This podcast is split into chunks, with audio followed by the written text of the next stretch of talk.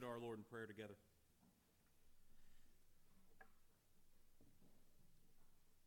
Father in heaven, you are holy, holy, holy, and you dwell in inapproachable light. And yet, through Jesus Christ, our Lord and Savior, who is the light of the world, you have allowed us to see yourself. Jesus Christ, your Son and our Lord, is the image of the invisible God. And the God who dwells in inapproachable light is now approachable to us through the one mediator between God and man, the Lord Jesus. And so we come in his name asking you, O Father, that you would be with us as your children, especially as we read your word this morning. We pray, Lord, that as we come to study and plunder the riches of the great triune God, Father, Son, and Spirit, that you, by your Spirit, Lord, would give us right understanding, and that you would let us see the majesty, the glories, the holiness of the Son in whom you speak through. Lord, we do pray that we would have ears to hear your word. We would have minds able to understand it, hearts softened to receive it. And we pray, Lord, that we would not only hear it, but that we would also do it. That in our call as Christians, it's not only to hear the word and to believe it, but also to go out in obedience and do it. And so, Father, as we look at these verses this morning, as we think about these deep riches of your splendor and majesty, may we see, Lord, how the light of Jesus Christ now commands us to reflect that light into a lost and dying world. And so, would you enable us, Lord, to put to death sin in our life and to pursue Christ's likeness so that we might carry Christ into our homes, into our community, and share Christ both through proclamation and works that you love the least of these and that you save sinners. Surely, Lord, that is the good news of great joy that the shepherds heard as the angelic host burst through the skies. For unto us is born this day a Savior who is Christ the Lord. And Lord, we do pray that we would see him clearly. Not as a newborn baby in a manger, but as a king who is the heir of all things, as the king who awaits for his kingdom to be consummated. May we see him as the bridegroom who is ready to sit and to feast with his bride. And may we long, as we think about the first advent of our Savior, may we long for the second advent of our Savior, where we see him, and on that day that we see him, we will be like him. Lord, we are a people who are admittedly weary from trotting through this sin filled world. We know that this sin filled world is full of consequences from the fall into sin. And so we deal with sicknesses and we deal with pains and we deal with death and we deal with hard medical diagnoses. We deal with frustration and anxiety and depression. We struggle with the flesh that tempts us to commit iniquities against you, and we fall, Lord, so short of your glorious standards. And so, Lord, we long for the day where sin, death, tears are no more. We long for the day that we do not wrestle with our flesh, but that we are fully righteous as you are righteous, holy as you are holy. And we pray, along with the Apostle John, that that day would come quickly. But until then, Lord, may we uh, pray for those who are sick. May we pray for those who are in need.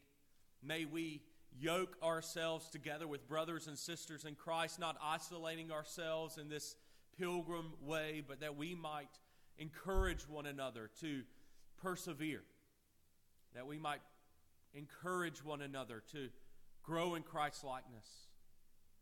Father, we pray that our church would see much increase, both spiritually and numerically. We pray, Lord, that we would be a church who loves you with all of our being and loves our neighbor as ourselves. We pray, Lord, that we would be a people who love your word. And may it start even now as we pay careful attention to it.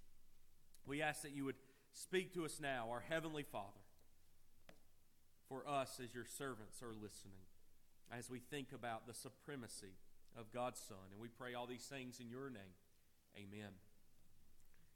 Again, looking at Hebrews 1, reading verses 1 through 4, focusing in this morning on verse 3. Long ago, at many times and in many ways, God spoke to our fathers by the prophets. But in these last days, He has spoken to us by His Son, whom He appointed the heir of all things, through whom also He created the world.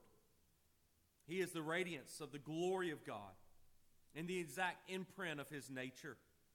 And He upholds the universe by the word of His power. After making purification for sins, he sat down at the right hand of the majesty on high, having become as much superior to the angels, as the name he has inherited is more excellent than theirs. The grass withers, the flower fades, but the word of our God remains forever and ever.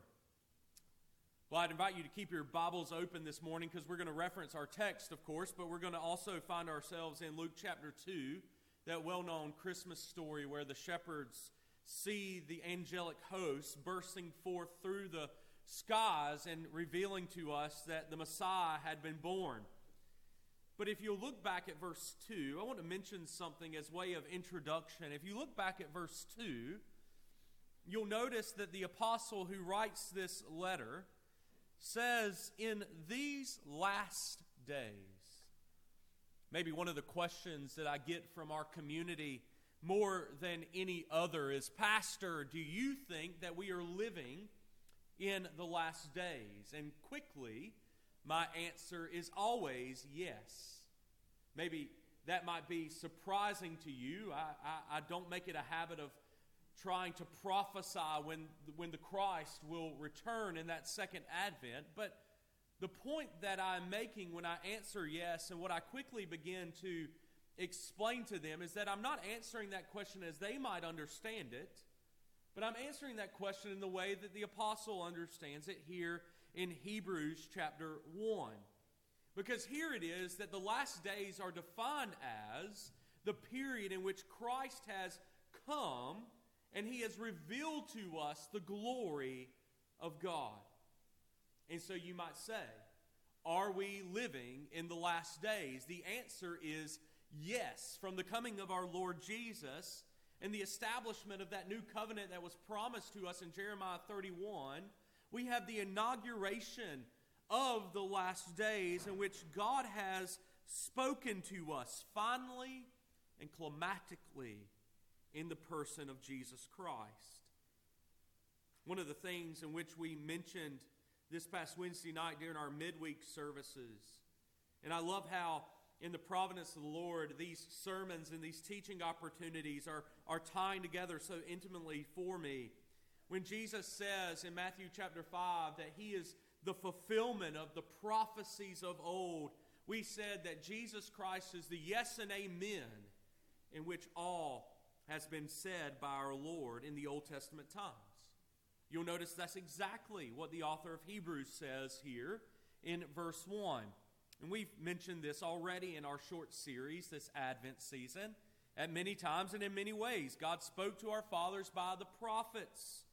But in these last days, all of his promises have their yes and amen in Jesus. He has spoken to us by his Son. And so, if you hear anything else this morning, we must understand that God reveals himself to us as he desires to do so. God reveals himself to us as he desires to do so. He is self expressing, self communicating, and in the Son, God has spoken fully, finally, perfectly, completely through the person of Jesus Christ, the Son. And if you were with us a number of weeks ago as we introduced this sermon series, you remember that we said that it's actually written by the apostle who wrote this letter to the Hebrews. It's actually a function of God to speak to us through the Son. In fact, we imply that definite article there. There is no the Son, it's just simply His Son, or He speaks to us through. The literal Greek is He speaks to us through Son. And that's very important for us to understand because the Son, as it's written here, denotes both relation, it denotes both relation and also eternity. Because what we understand here is there's a relation of origin. The Son comes from the Father, right? It's a distinction. The Son is not the Father, but the Son is of the Father eternally. The Son does not have a beginning. There was a time in which we all began. We were born of natural generation. We have mothers and we have fathers. There was a time in which we were conceived in our mother's womb by natural regeneration, but there was never a time in which the Son became. He is always begotten of the Father. He always came from the Father. He is eternally God. There was never a time in which God the Son did not exist. And even further, we can say there was never a time in which God the Son was inferior or some sort of junior God. In him, all the fullness of God is pleased to dwell. Literally, what the Apostle John says is that he is face to face with God forever. And that's why we confess together during the Advent season the Nicene Creed. I've mentioned this already in our short series through the Advent season, but you'll notice, right, if you just glance back at your bulletins, that second paragraph as it begins to expound to us the Lord Jesus Christ. He is the only begotten Son of God, begotten of his Father before all worlds, God of God, light of light, very God of very God, begotten, not made, being of one substance with the Father, by whom all things were made. All the language in Hebrews 1 1 through 4 is being expounded for us here. But you notice how all of this, all of this culminates when the Nicene Creed says, Who for us and for our salvation came down from heaven and was incarnate by the Holy Spirit of the Virgin Mary and was made man. You see, before we can see the humiliation, what we call the humiliation of our Lord and Savior Jesus Christ, we must see the majesty in which He exists. We must understand the holiness and the righteousness in which He eternally existed. We must understand that the Christ child, as He's born on that first Christmas morning, is not just some mere baby wrapped in swaddling clothes, but this is God. And this is how God has chosen to reveal himself to us. And as we see the Christ child being born, as we see the, the Christ child being uh, grown or growing up in the knowledge of God, in the stature of man, in favor with his neighbors, in the community in which we live, we see that Jesus repeats this idea for us emphasizes this idea for us, underlines this idea for us so clearly. You remember when he was just a 12 year old little boy, and his parents went to the temple, Mary and Joseph, to, to sacrifice the animals for the remission of sins. They begin to journey back to their hometown of Nazareth, and they remember, or they recognize, or they come to find out that they're missing the son, missing their son, Jesus. And they find him in the temple, teaching with authority. The scribes and the Pharisees, and they're marveling at his knowledge of the scriptures. They're marveling at his knowledge of the triune God in which he exists in. You might say he is showing off his PhD level understanding of the scriptures. And you remember what Jesus tells his mother and father as they scold him for remaining in the temple Mom and Dad, I'm about my father's business. You know, it's, it's that very phrase. How Jesus references God the Father in heaven that catches all the religious leaders by surprise. Because what we have here is this Christ referencing God in heaven as his Father and he the Son. And immediately the religious leaders of Jesus' day would know exactly what he is declaring that he is one with the Father. And that's why they accuse him of blasphemy. That's why they hate him. That's why they murder him upon a Roman cross because they know texts like Deuteronomy 6, the Shema, the Lord your God, the Lord is one. And we need to have that right understanding as well.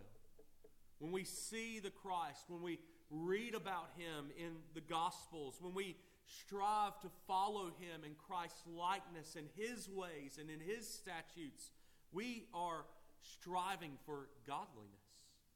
We are striving for Christ's likeness. When we see Christ, we are seeing God. And I understand that we can't understand the deity of the Son, how the Son is God fully and truly. I know we cannot understand that in human terms, and we, we actually see the disciples struggling with that as they see Jesus calming the waters there in the boat. I know that I mentioned this story to you, but I think it demands for retelling. Because you remember when the disciples were struggling against the waves and the waters there on the Sea of Galilee, they, they thought that they were going to die. They thought they were going to die at sea. Their ship's breaking up, and Jesus is peacefully sleeping. And, and they wake Jesus. What are we to do, Lord?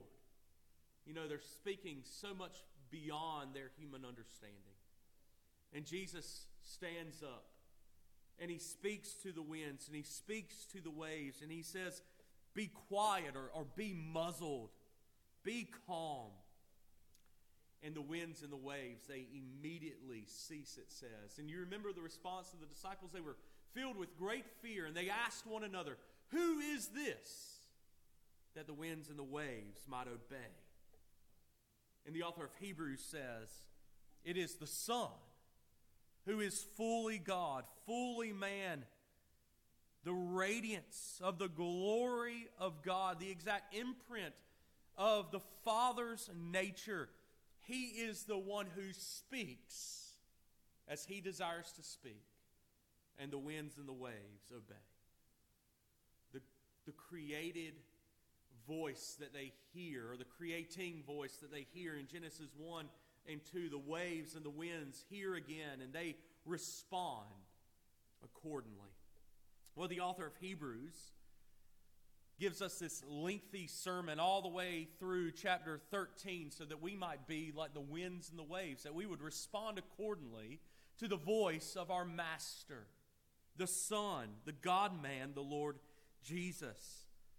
And he gives us these two metaphors, you might say, of the Son in relation to the Father to identify his, his power and his might and his majesty before us. And so if you look at verse 3, here's our main text for the morning. The first metaphor is He, talking about the Son, is the radiance of the glory of God. The Son is the radiance of the glory of God. Well, that, that requires us to answer the question first what is God's glory? What is God's glory? And we have to understand that because our God is self expressing, He tells us what His glory is, and His glory is Himself. God's glory is Himself. If you think about God's glory, you think about His absolute holiness, His unapproachable splendor, His perfect majesty, His supreme beauty, His unlimited power. There is nothing higher nor more glorious than God. And so he himself is his glory. And the Bible says here that the glory of God is generated, as it were, from God himself. It's using language that we can grasp almost because it says that the glory of God is radiated through the Son. And so immediately there we think about light. And we know that our Bibles talk much about how God is light and in him is no darkness at all. And so immediately we should be thinking God is glorious. He dwells in light. God is light. In him, no darkness. And, and, what this text is saying, what verse 3 is saying first in this first metaphor is that God's glory, his gloriousness, is radiant. It shines forth. And it shines forth through the Son. This illustration, I think, is teaching us that, yes, we can distinguish between the light and the radiance of that light. The Father is not the Son, nor is the Son the Father. But at the very same time, they are one. The light is only light because it shines forth. The glory of God is only the glory of God because it radiates through the Son. To kind of help us grasp that a, little bit, I know this illustration is imperfect or falls short of the radiance of the glory of God, but we can understand it in terms of lamps or, or flashlights. A light is not a light unless it radiates light, right? It's useless if it does not give forth or radiate light. A lamp, a flashlight, the operation is one. The light and the radiance of the light is one. And that's what the author of Hebrews is saying. The masters of the sea, as we see in the Gospels, is the one who radiates the glory of God. Our Lord and Savior Jesus shines forth the light of the Father's glory. So in Christ, all of those things in which we described as the glory of God can be seen in Jesus. We can see his absolute holiness. We can now approach his splendor. We can now recognize his majesty. We can now behold his beauty. We can now witness his power. This text is not saying that the Son reflects the glory of God.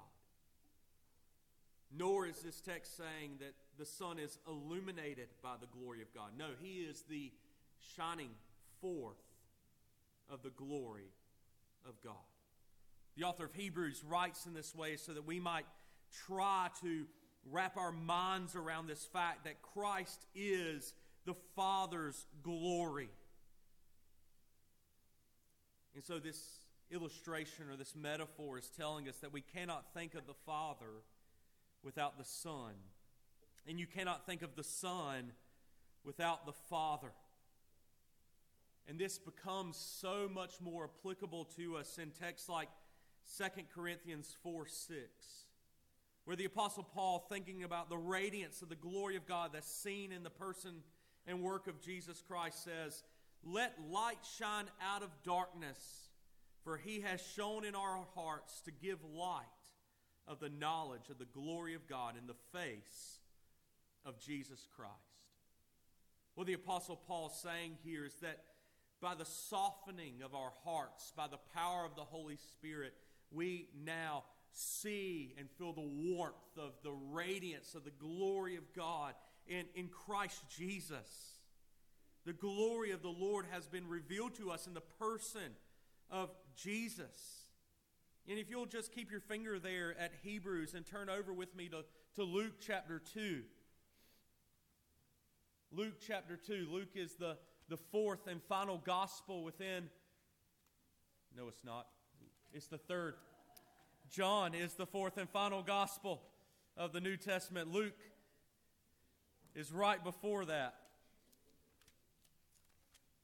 Luke chapter 2 is that well known Christmas scene where the angels appear to the shepherds. And I want to read verses 8 through 14. Luke is the last of the synoptic gospels. There we go. I redeemed myself. And in the same region, there were shepherds out in the field keeping watch over their flock by night, and an angel of the Lord appeared to them. And the glory of the Lord shone around them, and they were filled with great fear. And the angel said to them, Fear not, for behold, I bring you good news of great joy that will be for all people. For unto you is born this day in the city of David a Savior who is Christ the Lord. And this will be a sign for you. You will find a baby wrapped in swaddling clothes and lying in a manger. And suddenly there was with the angel a multitude of the heavenly hosts, praising God and saying, Glory to God in the highest, and on earth peace among those with whom he is pleased. Particularly pay attention to how it says in verse 9 that the glory of the Lord shone around them. Did you catch that? That the glory of the Lord shone around them. The glory was revealed to the shepherds through the heralded story of who? Jesus, the Son of God, who has been born to save his people from their sins. He is the radiance of the glory of God. And in the same way, beloved, even this day, we have the heralded story of Christ.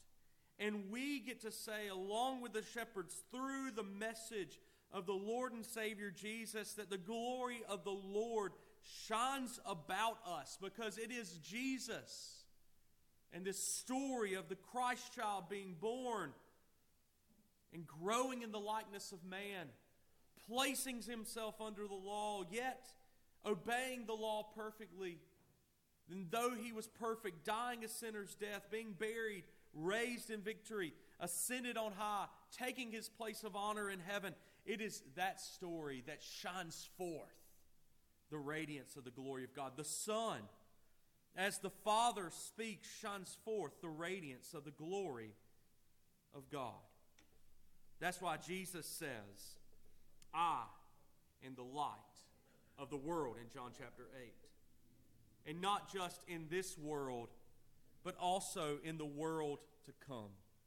Again, keep your fingers there at Hebrews chapter 1, but turn over to the, the last book of our Bibles. I'm very confident that I got that right. The last book of our Bibles, chapter 21. Chapter 21. Starting in verse 22. As John the Apostle of course, knowing the words of Jesus, I am the light of the world. He sees the new Jerusalem coming down from heaven, this new created order in which God will reign forever as king and that we will be his people. He says in verse 22 And I saw no temple in that city, for its temple is the Lord God, the Almighty, and the Lamb. And the city has no need of sun or moon to shine on it, for the what? Glory of God gives its light, and its lamp is the Lamb. You see, what's happening there in Revelation is the, the fullest and consummated seeing of the Lord Jesus Christ. For he is the radiance of the glory of God.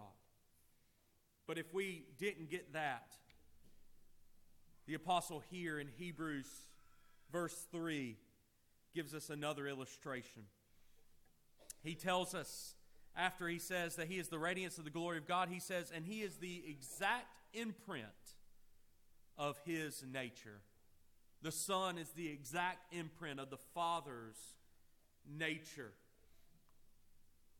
The apostle here at the end of verse 3 tells us something of the fact that the Son is a repetition of the Father, as one commentator says, a representation of the Father, as John Calvin says. The Son and the Father share the same imprint of being. That's why in John chapter 14, in John chapter 14, Jesus says, if you have seen me, you have seen the Father. And you might know the context of where, or, or, or the reason in which Jesus says those words, because Philip the disciple says to the Lord Jesus, Jesus, I want you to show me the Father. And Jesus says, How long am I to be with you? Because if you have seen me, you have seen the Father. How can Jesus say such a thing? Because here it is that the apostle, as the author of Hebrews, he writes the exact imprint of the Father is the Son. What Jesus is saying is, I and the Father, we're one God. The Father is in me, and I am in him. We speak the same words, we, dis- we, we decree the same will. We are one God who eternally exists in three persons. This exact imprint of the nature of God is, is something that we can understand. It's a stamp, isn't it? In, in the biblical times, it would be a, a, a stamp that would be sealed in hot wax as something of a king's seal. And it's, and it's not just a copy of the original.